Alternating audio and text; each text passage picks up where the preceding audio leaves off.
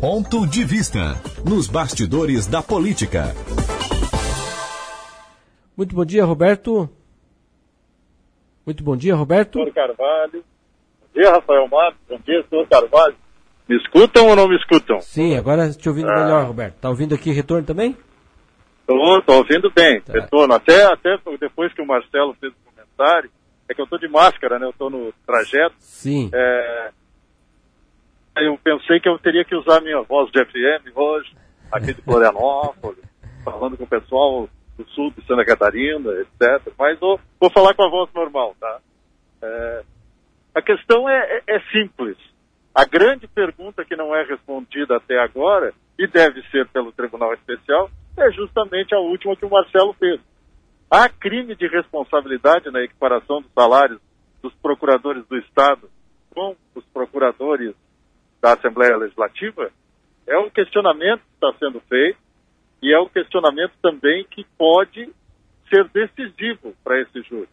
Porque se os desembargadores, cinco que compõem o Tribunal Especial, mais o desembargador presidente, que é o presidente do Tribunal de Justiça, Ricardo Reza, entenderem que ainda não foi pacificado o assunto, que ainda não existe uma decisão da Justiça, do Poder Judiciário de Santa Catarina, sobre a, a questão da equiparação do salário, e isso pode interferir no resultado de um julgamento que começa político na Assembleia e depois passa a ser jurídico na avaliação técnica, tudo pode acontecer. Aqui existe, inclusive, uma máxima aqui em Florianópolis, ô Rafael, de hoje, e que não é de hoje, é de que tudo pode acontecer nesse tribunal especial, inclusive nada. Inclusive nada, porque basta alguém pedir vistas, pedir vista do processo, para ele parar, e aí daqui a cinco dias seria retomado o julgamento, já com outro tribunal eh, especial de julgamento do segundo processo de impeachment instalado, ou até mesmo a maioria entre desembargadores e deputados decidirem livrar as cabeças de Carlos Moisés da Silva e Daniela Rainer. Tudo pode acontecer.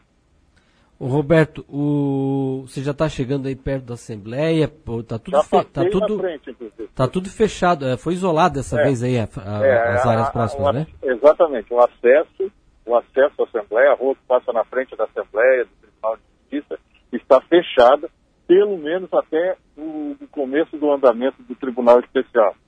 Porque para dar acesso às autoridades, aos advogados, aos parlamentares, aos desembargadores que vão atuar nesse. e, inclusive a imprensa teve limitado o número de credenciamentos, né? porque para evitar o aglomero. E é um assunto que interessa a todo mundo. Mas o mais importante disso é que tem coisas extra-campo. Por exemplo, ontem a doutora, que é advogada, Daniela Rainer, foi visitar Júlio Garcia. Foi fazer uma visita ao Júlio Garcia. Olha, a gente tem que descobrir quem é o assessor da vice-governadora que colocou isso na cabeça dela. Júlio Garcia é o maior algoz do, do, do processo de impeachment. É a pessoa que quer as cabeças de Daniela Rainer e Carlos Moisés para poder assumir interinamente o governo do Estado. Como é que você vai fazer uma visita? Não existe cordialidade nesse momento. Existe a separação legal. E o pior, não satisfeita com essa burrada, a vice-governadora Daniela Rainer tentou se encontrar com o relator da matéria, o deputado Kennedy Nunes, outro sabidamente adversário de Daniela Rainer e Carlos Moisés, e levou um chá de cadeira e não foi recebido.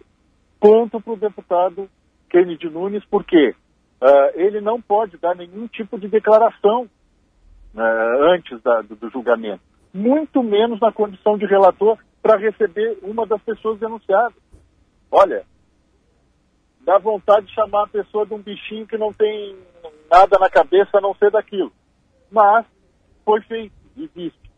E tem outra informação de última hora, seu Rafael. Está preparado? Está sentado? Está quentinho Tô. aí? Tô, tô sentado Ah, aqui. bom. Olha aqui, ó. Juíza Janaína Cassol Machado, da primeira vara federal de Florianópolis, proferiu um despacho no, no dia de ontem, às sete e oito da noite, onde pede informações ao Superior Tribunal de Justiça sobre o recurso de habeas corpus, que teoricamente beneficia o presidente da Assembleia, Júlio Garcia, na Operação Alcatraz. O que quer saber a juíza Janaína Cassol Machado? Esclarecimento sobre a delimitação exata desta ordem dada pelo STJ. O que, quais ações ou ação penal e quais procedimentos de decreto quebra de sigilo devem ser enviados ou até mesmo delação premiada que devem ser enviados ao STJ.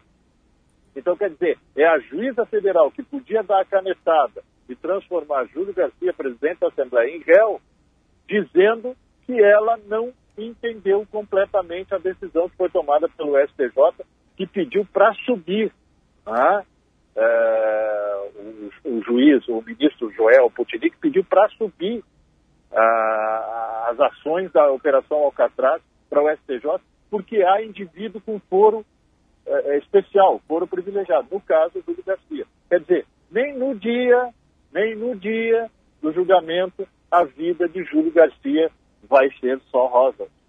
Dito isso, meu amigo, estaremos aí na, na Assembleia Legislativa o dia inteiro hoje para saber o que Santa Catarina pode esperar. O afastamento do governador vez sobre uma matéria não esclarecida, se há crime de responsabilidade ou não, porque respeitando o direito do cidadão Ralph Zider Jr., defensor público do Estado de Santa Catarina, que entrou com o pedido de impeachment, na realidade, por trás disso, ele está questionando uh, nada mais, nada menos o porquê ele, como defensor público, não tem equiparação de salário com os procuradores da Assembleia.